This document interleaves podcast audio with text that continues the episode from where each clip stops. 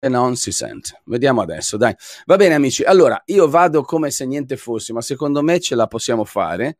Adesso attiviamo anche Telegram perché siamo veramente multipiattaforma. Allora, gli ascoltatori che sentono solamente via audio e lo possono fare perché sostanzialmente lo fanno utilizzando il, uh, la, la, possibilità di partecipare live, uh, mi, possono, mi possono, possono chiedere di partecipare, ok?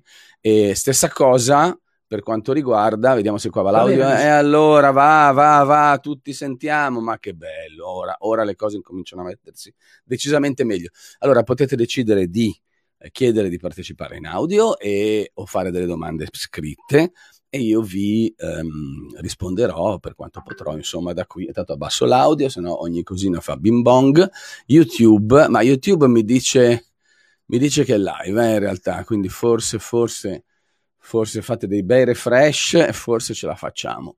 Allora andiamo un po' sui contenuti, eh, perché la caratteristica di questo la caratteristica di questo, di questo live, di questo podcast, è proprio quella di poter approfondire insieme con un ritmo diverso Uh, quello, che normalmente, quello che normalmente è uh, public, no, mi dice public, MCC Podcast Live Public funziona. Ora basta, non mi occupo più degli aspetti tecnici, se no qua non si parte più con i contenuti. Allora, ehm, eh, di approfondire delle, delle, questioni che normalmente non eh, possono essere solo, come dire, affront- possono essere affrontate solo in questo modo, perché attraverso altri mezzi visivi di solito è normale che si richieda un'attenzione insomma, più breve, no? Spontaneo, si è abituati alla velocità, eccetera. Infatti questa, questo tipo di live non ha alcuna uh, volontà di cercare di essere, come dire, entertaining, quindi di raccogliere più utenti possibili, di soddisfare la maggior parte dell'audience, eccetera ma ha la caratteristica di invece darmi il tempo e la possibilità di approfondire cose che altrimenti eh, non possono essere appunto temi che non possono essere toccati adeguatamente utilizzando altri mezzi, ripeto, soprattutto quelli video, che siano online o meno, che hanno bisogno di, hanno bisogno di quel tipo di approfondimento. Allora, la prima cosa di cui vorrei parlarvi oggi, e lo faccio apparire sotto, sono gli smart glasses, quelli di Facebook. E mm, siccome molti mi avete chiesto cosa ne penso, allora eh, ho pensato, penso, pensato di, ehm, di, di, di dirvelo, no? di raccontarvelo. Allora, io ritengo che siano, un, siano più i minus, come eh, quando si usa il latinorum, che i plus, ok? Più gli aspetti negativi di quelli ne- positivi, per una serie di ragioni. Allora, dal punto di vista tecnico sono a dir poco una banalità, è eh, appunto a dir poco perché tecnicamente è pieno di oggetti simili sui vari, se andate su AliExpress, se andate su, no, su questi siti dove vendono prodotti eh, cinesi di vario tipo tecnologici, a veramente pochissimi euro potete comprare eh, cose simili, ok? Quindi, ed esistono pure da un bel po', cioè in sostanza indossare una telecamera è qualcosa di molto, molto banale, ok? Poi l'aspetto audio di, del, del, del, dispositivo, eh, quello che permette degli occhiali, cioè di sentire l'audio, è anch'esso una grandissima banalità. Perché non solo, come dire, oggi chi decide di indossare cuffie, eccetera, ce le ha, voglio dire, non ha bisogno del, del, del, degli occhiali, diventano una cuffia aggiuntiva, ognuno ha le proprie no, earphone, eccetera. Tu dici, ah, ma però io non li ho, eh, mi conveniva avere tutti e due insieme. Ok, eh, può essere, no? Dici va bene, così con gli occhiali ho anche la telecamera, però devi sempre indossare con gli occhiali quando vuoi ascoltare le cuffie, altrimenti quando vuoi ascoltare qualcosa. E poi la qualità per la musica è pessima. E allora alla fine è semplicemente un sistema per darti la possibilità di interagire con eh, gli occhiali, cioè di far partire il video, di interrompere il video, in quanto c'è una forte carenza, cioè non c'è la parte display. Okay? Quindi diciamo che è una roba pressoché banale eh, che viene venduta a nulla eh, sul, sul, su, sui vari store eh, no? oggi dappertutto e loro l'hanno ricommercializzato in altre parole no? ringegnerizzato ma in modo molto banale e ricommercializzato um, questo dal punto di vista della, del tecnico dal punto di vista della funzionalità beh eh, allora mh, mm, la, avere la possibilità di avere sempre pronto un, una telecamera sugli occhiali che ti permette di filmare quando vuoi quello che vuoi, non è proprio così, come dire, no? utile, perché in fondo può essere un caso, può esserci un caso in cui è utile, ma ehm, innanzitutto devi farla partire la telecamera, quindi devi fare un'azione, no? che è vocale o eh, con la stanghetta a fianco. E, e, e, e, cosa fai? Li indossi quando devi filmare? Oppure hai sempre quegli occhiali lì? No, perché ricordo che sono occhiali da sole, quindi scuri, sono occhiali non graduati, quindi non c'è la lente, e, per cui in sostanza diventa, diventano una roba scomodissima. E dal punto di vista dell'utilizzo dell'utente, bah, la vedo molto dura che eh, gli utenti, che quegli occhiali abbiano successo. E soprattutto Mm, il vero, vero, punto è perché le hanno fatto? Eh, per fare un primo passo avanti verso quello che sarà il futuro degli occhiali con la realtà aumentata non lo è per niente, non ha niente a che fare con tutto ciò. Non vedo l'ora che l'Apple si presenti con un prodotto veramente usabile, cosa che di solito fa, o che altri brand, potrebbe essere Samsung, eccetera, e si veda che cosa significhi davvero avere occhiali con realtà aumentata o funzionali, cioè cose che funzionino e non semplicemente una roba messa lì per fare un po' di marketing e di advertising. Ecco, questo è il mio, è il mio parere. Peraltro, conoscendo anche l'azienda che li ha prodotti, mi chiedo quanto possa essere, come dire, sicuro per la propria privacy indossare un, uh, un paio di occhiali eh, che probabilmente avranno eh, quando si accenderanno quando decidono loro, mm, chi lo sa, eh, registreranno quello che vediamo, gli advertising che vediamo, le pubblicità che vediamo, dove lo vediamo, oltre a sapere già dal nostro smartphone dove siamo e così via.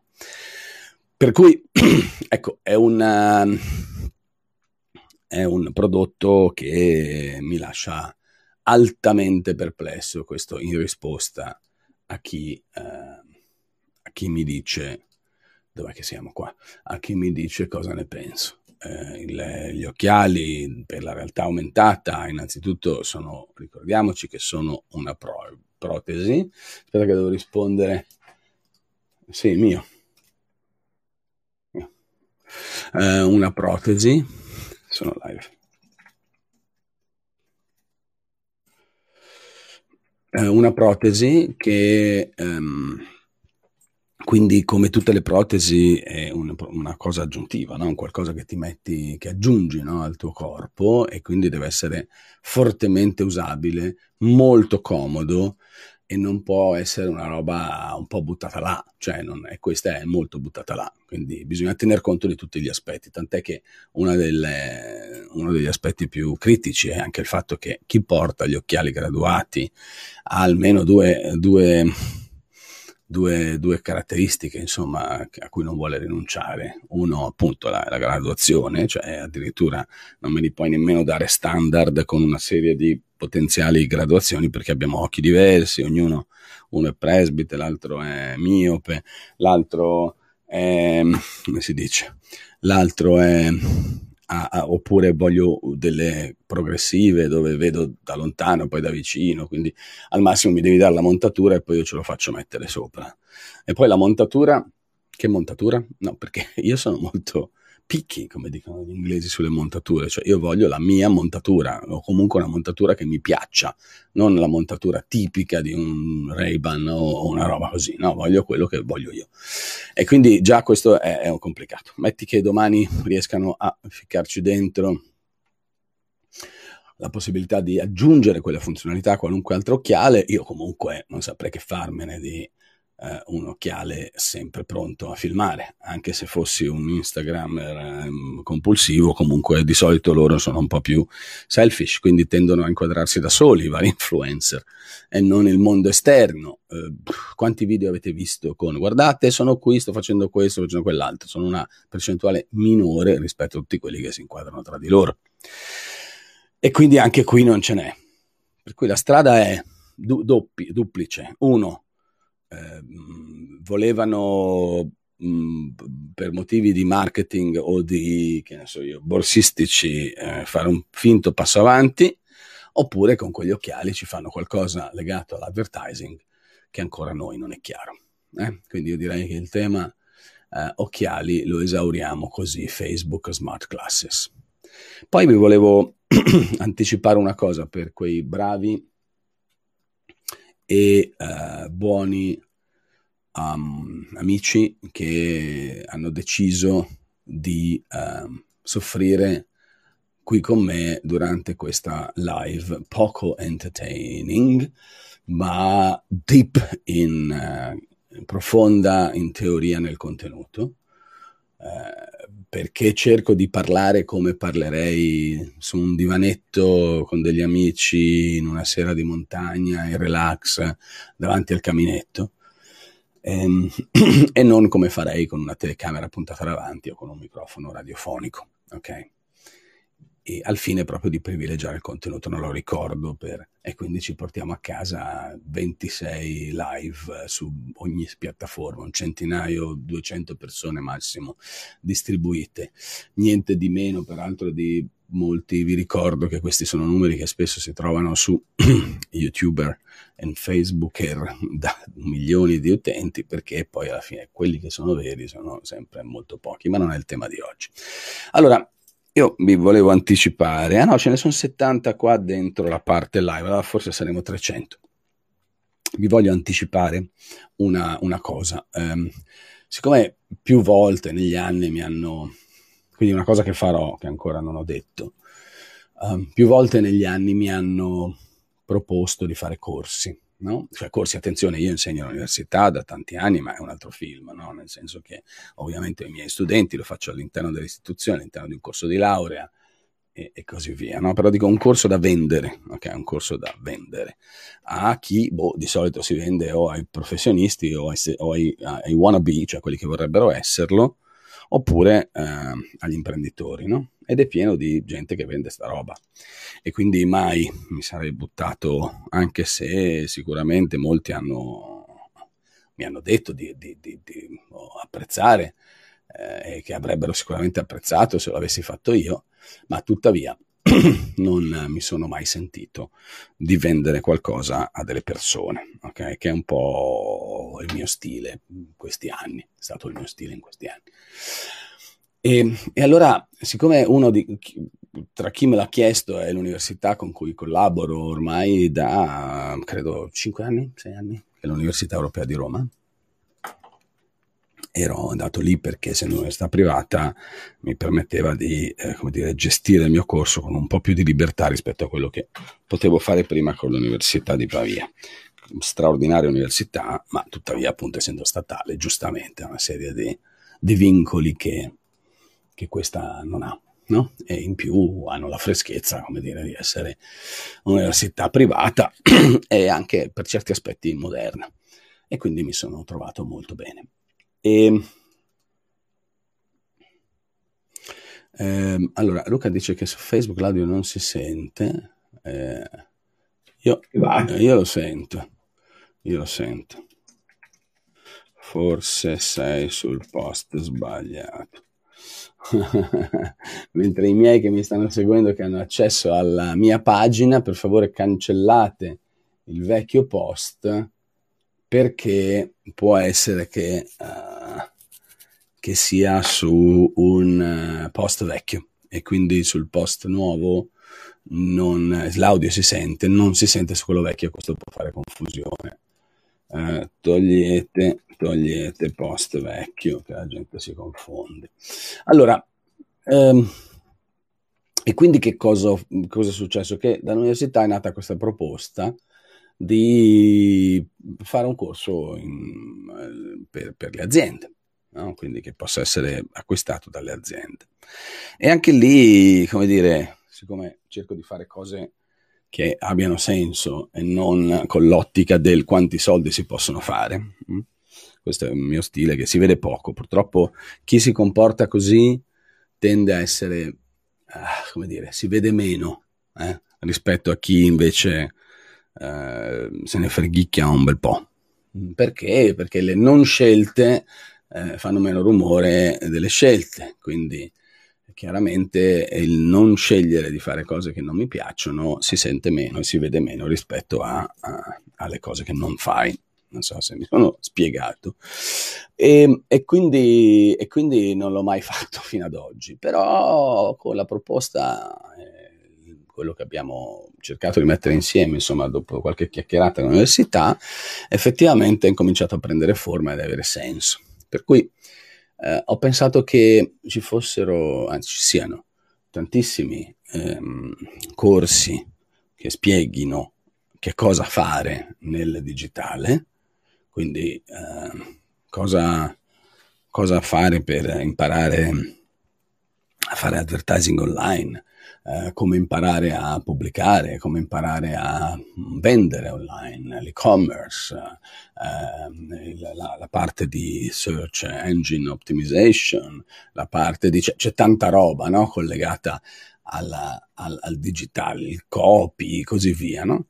E quindi l'ultima cosa che uh, volevo fare era proprio andare a rifare le stesse cose, magari con un marchio che ne so, che a qualcuno poteva piacere di più, tipo il fatto che lo facessi io, ma, mm, ma in fondo sempre le stesse cose. E allora ho detto, ma secondo me c'è un altro problema, perché alla fine bisogna risolvere dei problemi più che vendere.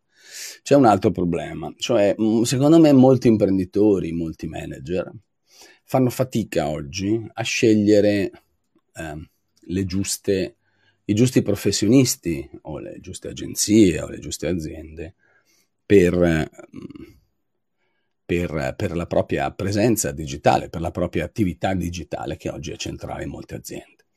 E allora una delle domande che mi arrivano più frequenti è, tra quelle più frequenti nel mondo del business, è sì, ma come faccio a scegliere? No? Come distinguo, mi fido di te Marco, come distingo un professionista bravo da uno non bravo? E allora ci sono degli aspetti che al, vanno al di là, esulano dalla, dalle caratteristiche, dalle capacità tecniche o professionali, che sono appunto eh, quello che lavora prezzolato, quello che lavora male, quello che è poco professionale, eccetera, eccetera, eh, quelli con gli inciucci e così via, e dall'altra parte invece quelli che sono capaci o meno capaci. E, e quindi come distinguerli? E purtroppo c'è solo un modo per distinguerli. Acquisire le competenze di base mh, mm, per poter conoscere tutte queste verticalità. Quindi dire, va bene, eh, io devo scegliere un search engine optimizator, un esperto di SEO, ho detto in altre parole. Cosa, cosa posso fare? Come faccio a sceglierne uno bravo? E allora io ti spiego più o meno no, che cos'è il SEO, che cosa uh, è bene che ti dia un professionista del tipo e già che ci siamo, che cosa di solito cercano di venderti un pochino in più. E, e che cosa cercano di venderti un pochino in più e che cosa di solito fanno bene, che cosa, a cosa devi stare attento. Bevuto acqua. Idem per il resto, devo fare il sito. Eh, che tipo di sito? Quanti soldi ti puoi far fregare se identifichi il professionista o l'agenzia sbagliata? Marketing. Um, quale um, marketing? Cosa devo fare? E-commerce. Quali piattaforme utilizzare? allora, tu pensa che... Uh, tu pensa che eh, esistono molti, ho visto che c'è una nota piattaforma di e-commerce che sta facendo, sta pagando influencer o sedicenti tali per eh, parlare dei loro prodotti. Mi sembra qualche mese fa di aver visto un noto, un bonitore online che faceva quello. Ora dico io, se è evidente che in quel caso eh, è difficile poi no, chiedere alla stessa persona che ha fatto advertising di scusami qual è secondo te la migliore? E così come è difficile farlo con una persona che in qualche modo no, ehm, è esposta e parla di un prodotto o di un altro in funzione di quello che gli conviene. Allora ho pensato che eh, mettendo invece insieme dei contenuti di alto livello, fatto insieme ad un'istituzione universitaria con tutte le garanzie che un'istituzione universitaria può dare, si poteva pensare a un corso per le aziende, quindi non per le persone, che o per i professionisti che, come dire, hanno degli imprenditori, ecco più che professionisti, e quindi imprenditori e manager, che per aiutarli a scegliere, quindi per districarsi all'interno di questo mondo. Quindi non mi immagino, come spesso vedo che fanno molti corsi, uh, non mi immagino, aspetta, apri, accedi alla stanza, chissà perché mi ha buttato fuori, non mi immagino il, il, il, quello che dovrà fare SEO, quello che dovrà fare il sito, quello che dovrà comprare advertising, quello che dovrà pubblicare dei contenuti, ma mi immagino quello che dovrà scegliere a chi dar da pubblicare i contenuti, a chi dar da fare la SEO, a chi, um, a chi, uh, a chi appunto dare il sito, a chi affidarsi per la vendita dei propri prodotti online. Ok? Quindi questo tipo di di, di servizio è secondo me qualcosa che mancava. E allora ho detto bene, facciamolo però non da venditorone eh, del prendi e scappa, anche se di là c'è un'azienda e quindi senziente è in grado di scegliere sicuramente più di un poraccio a cui dici impara il tuo futuro, cosa che fanno molti fufaguru. Io sicuramente non rientro in quella categoria e banalmente non perché mi autodefinisco più bravo, ma perché non vendo robaccia alle persone. E, e, quindi sostanzialmente abbiamo detto mettiamolo insieme. E ho detto ma lo potrò fare io e basta? Ma sicuramente ho un'infarinatura generale, beh, come dire, non posso definirmi meglio, sarebbe eh, troppo, come dire, autoreferenziale. Ma eh, ho detto, beh, facciamolo invece anche con i professionisti del settore, cioè con quelli che già lavorano con le aziende, con quelli che già eh, vedono quali sono le criticità di cui io mi fido, no? che, di cui ritengo che siano dal punto di vista perlomeno bra- tecnico, comunque della loro professionalità bravi, poi dopo eh, il loro business eh, magari oggi lo gestiscono bene, domani lo gestiscono male, mi è già successo a volte no? di raccomandare qualcuno che il giorno uno era molto bravo e serio e poi dopo magari a seguito del lavoro che gli è arrivato dopo la raccomandazione è diventato meno serio, insomma, no? Eh, e tuttavia bravi sicuramente loro, nel loro contenuto e loro, nella loro verticalità e che possano aiutare i, eh, gli imprenditori e le aziende, i manager a scegliere correttamente. Ok? Quindi, quindi, quindi, quindi, quindi, quindi, quindi ecco che cosa farò, nel senso che sarà una delle novità in arrivo nei prossimissimi tempi. Ok. Bene, e quindi vi terrò aggiornati, sicuramente ne parlerò brevemente, senza spammare nelle mie, nelle mie, pagine, anche perché la maggior parte di chi mi segue nei miei social sono persone, eh, un pochino meno numericamente le aziende, quindi è evidente che è inutile che vada a massacrare i miei follower, ci penserà l'università, non è un corso mio, è un corso dell'università io, che io curo e a cui partecipo. Bene, ultimo tema di oggi smart working e pubblica amministrazione. Sapete che la pubblica amministrazione per me è, una, è un tema molto, molto caldo a cui tengo molto. Non perché spesso a volte ci si muove nei vari business perché si ritiene che quello sia più profittevole o meno. Se dovessi seguire quelli profittevoli, farei una galleria di NFT e creerei la MCC Coin.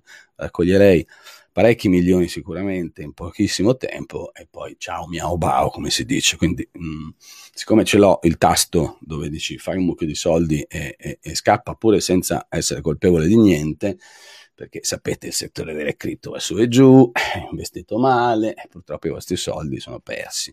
Ok, ci vuole veramente poco. Per me poi con la mia, come dire, reputazione costruita in anni, volessi giocarmela con un click ci vuole pochissimo. Però non è quello che intendo fare, per vostra fortuna. E quindi, ehm, e quindi che cosa accade? Che, che cerco di, mi continuo a occupare di quello che proprio per passione, eccetera, di quello che eh, secondo me può essere problematico per le persone, per i cittadini. Ed ecco che la pubblica amministrazione spesso è al centro, perché ovviamente la PA ha, è quello con cui abbiamo a che fare tutti i giorni. E io avendo questo spunto, questo osservatorio, se volete, privilegiato di vivere innanzitutto in un altro paese, quindi di vedere le cose da fuori, secondo di un paese particolarmente avanzato dal punto di vista della non burocrazia, cioè l'Inghilterra. E, e, quindi mi sono accorto che in Italia spesso siamo tutti un po' una sorta di rana nell'acqua calda. La rana nell'acqua calda è quel fenomeno, ecco anche quella allegoria, metafora, insomma, che si utilizza quando quando si vuole spiegare che qualcuno si abitua ad una situazione negativa senza rendersene conto, no? Quindi la, la, la, la, rana nell'acqua calda è, è, effettivamente è proprio così, cioè io prendo la rana, la butto dentro l'acqua bollente e lei salta fuori. Se invece la lascio, la lascio scaldare dalla temperatura ambiente all'acqua che bolle, lei non se ne accorge, rimane lì felice e a un certo punto muore perché viene cotta. E questo è quello che ho visto e che sta succedendo ai cittadini italiani quando si tratta di rapporto con la pubblica amministrazione.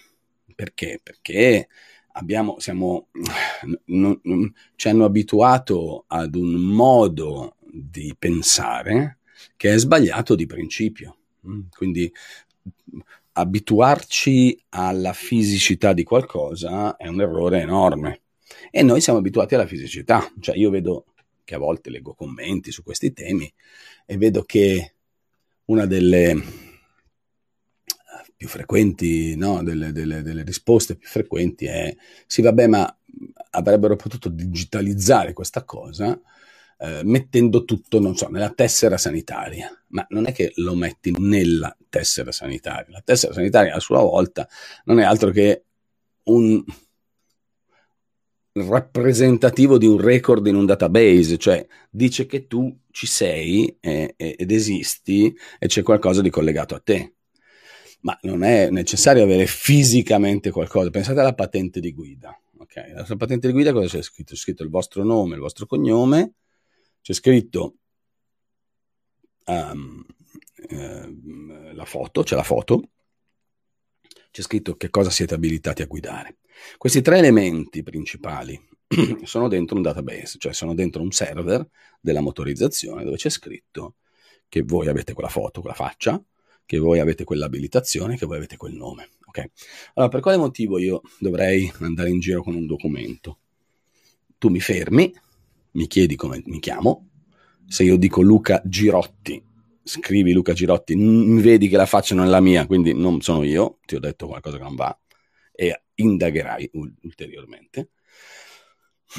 Se invece io dico Marco Camisani Calzolari, vedi che sono io, la foto è quella, magari mi dai pure un pin che io ti do di double check, quindi qual è il suo PIN che io posso cambiare in qualsiasi momento nel, nel sito della pubblica amministrazione, scrivo il PIN, cioè ti do il PIN, lo inserisco come se fosse un bancomat e a quel punto appare tutto, vedi che sono abilitato alla guida e mi fai andare. Ok? Uh, un po' eh, per alcuni questa roba può sembrare fantascienza, ma in realtà lo è solamente per un blocco nel cervello, non perché sia qualcosa di difficile da realizzare. È molto facile da realizzare. Una qualsiasi social network il più sfigato fa cose molto più complesse di questo. Oggi ci sono bah, interrogare un database da remoto via internet è una banalità oggi, non serve una grande tecnologia. Per cui questo è un esempio di cose che si possono fare con grandissima facilità, ma richiedono, se, se dovessimo, prendiamo l'esempio della patente, ha due limiti dietro, cioè vengono imposti volontariamente da, da un sistema antico, no? E non sono quello che si pensa, cioè la complessità di realizzazione o i costi di realizzazione. Ci sono paesi un po' più mafiosi dove queste cose sono pericolose perché è un attimo che te lo fanno pagare dieci volte tanto. Um, e anche se costa un, un, poco meno, vi ricordate la questione che in Italia chiamano Tale, Italia.it, che è costato veramente ormai cioè, milioni, ma milioni, tanti milioni, mi ricordo più, parecchi milioni di euro, per una roba che non ha mai funzionato. No? Quindi um,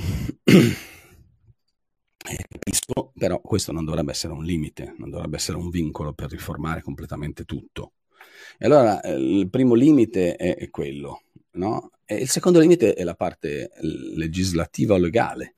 Cioè se ci sono delle leggi che obbligano la presenza fisica di oggetti o di carta eh, o che obbligano a seguire delle procedure, è evidente che il primo riformatore ti dice ah no, questa cosa non si può fare perché c'è la legge che dice che. E, e quindi così non riformi più niente, no? No, ma c'è una legge che ti impedisce di. Eh, ho capito, cambiamola sta legge. Cioè, le leggi sono lì apposta per essere cambiate. Nel senso che se le leggi sono ferme a quando eh, non c'era internet, è evidente che eh, c'è qualcosa che non va. Cioè, bisognerà cambiarle. Non potrò mai cambiare il mondo senza cambiare le leggi, perché sono ferme a quando serviva la cera lacca di un certo tipo, di un certo colore, se no il documento non era valido. Ok? Quindi è evidente che bisogna cambiare. Allora, chi oggi si occupa di riformare questo sistema dovrebbe farlo eh, tenendo conto di questo, perché se non si fa tenendo conto di questo, tutto non può che non funzionare, anzi, arrivare addosso ai cittadini che si ritrovano con il vecchio strato di leggi che non funzionano, vecchie, dove devo avere la ceralacca, la carta, il pezzo di plastica, e poi a un certo punto, siccome bisogna digitalizzare, ci creano sopra uno strato di digitale, quindi vuol dire che è un po' come se io mantenessi gli amanuensi che scrivono a mano, ma per fargli per mandargli il messaggio al posto di mandarglielo via lettera, glielo mando via internet, ma non cambia nulla, sempre quelli poi alla fine scrivono a mano. e purtroppo nella pubblica amministrazione le leggi, che sarebbero la prima cosa da riformare e non la parte tecnica, eh, impediscono di digitalizzare completamente veramente tutto questo. Allora, siccome il titolo che ho messo qua è Smart Working e Pubblica Amministrazione, capite bene che il tema dello smart working che non è remote working, cioè non è remoto eh, lavoro da casa, ma io sento parlare in queste ore di smart working, cioè di eh, la differenza è che il remote working è io faccio lo stesso lavoro d'ufficio da un'ora a un'altra a casa e lo smart invece non ha orari, non ha, come dire, no? non ha luoghi, ma ha obiettivi. E quindi io devo lavorare affinché poniamo il sistema nuovo di patente di, di, guida senza bisogno di avere più alcun oggetto patente, mi occuperò ognuno per i fatti suoi che funzioni. Questo è quello che è lo smart working, ma se invece devo andare a casa e compilare dei moduli al posto di fare in ufficio, quello è remote working. Allora il, la, la, discussione non sta in piedi dal momento, in generale, non dico chi ha ragione o chi ha torto, dal momento in cui non viene riformato tutto. E quando si parla di riformare tutto, vuol dire tutto, è tutto anche insieme, perché se tu fai solamente un pezzo, succede come con la regione Lazio, cioè dove eh, l'impiegato arriva a casa, ha accessi che non dovrebbe avere, entra, fa un danno, perché volontario o non volontario, ma fatto sta che il danno arriva, e non è colpa dello smart working, non era in smart working, non è colpa del remote working, eh, ma è che hai semplicemente adattato, come se fosse una vite che la adatti, ma non è quella sua originale, a un sistema che se no non può funzionare. Ecco, questo è. Quindi ecco come mai c'è quel grosso problema. E questo è, è, il problema centrale. È per quello che quando arriva John John, Pippo Pippo, Mario Mario, Gino Gino a riformare la pubblica amministrazione digitalizzandola, che arrivi dall'America o che arrivi da Barletta, non cambia un granché, perché so già benissimo che o lo affronta con questo uh, piglio, e quindi significa coinvolgere praticamente quasi ogni aspetto legislativo di un governo o di, di, e, e, e funzionale di uno Stato, altrimenti non servirà a nulla. Perché quella è l'unica strada che possa portare poi alla nostra povera rana nell'acqua calda, cioè al nostro povero cittadino che è ormai abituato a vivere male e a capire che non è così. Cioè, eh, ma basta fare due chilometri, arrivi all'ufficio e risolvono tutto. È un errore grosso, è sbagliato non va bene, non è un basta, l'adattatore non va bene, oggi c'è modo di fare le cose in modo efficiente, esistono tecnologie che lo permettono e non le stiamo sfruttando, siamo fermi al 1800 perché non sono stati cambiati i sistemi. E non, basta, e non è sufficiente fare l'ennesima rete, l'ennesimo strato di tubi, l'ennesimo sito, l'ennesima app della PA, perché non fa altro che creare problemi ai cittadini che continueranno ad avere cose che non funzionano e dovranno rivolgersi a persone umane al fine di risolvergli questi problemi. Peraltro con un piglio spesso anche un po' negativo, perché io che sono abituato al customer care qua in Inghilterra, devo dirvi che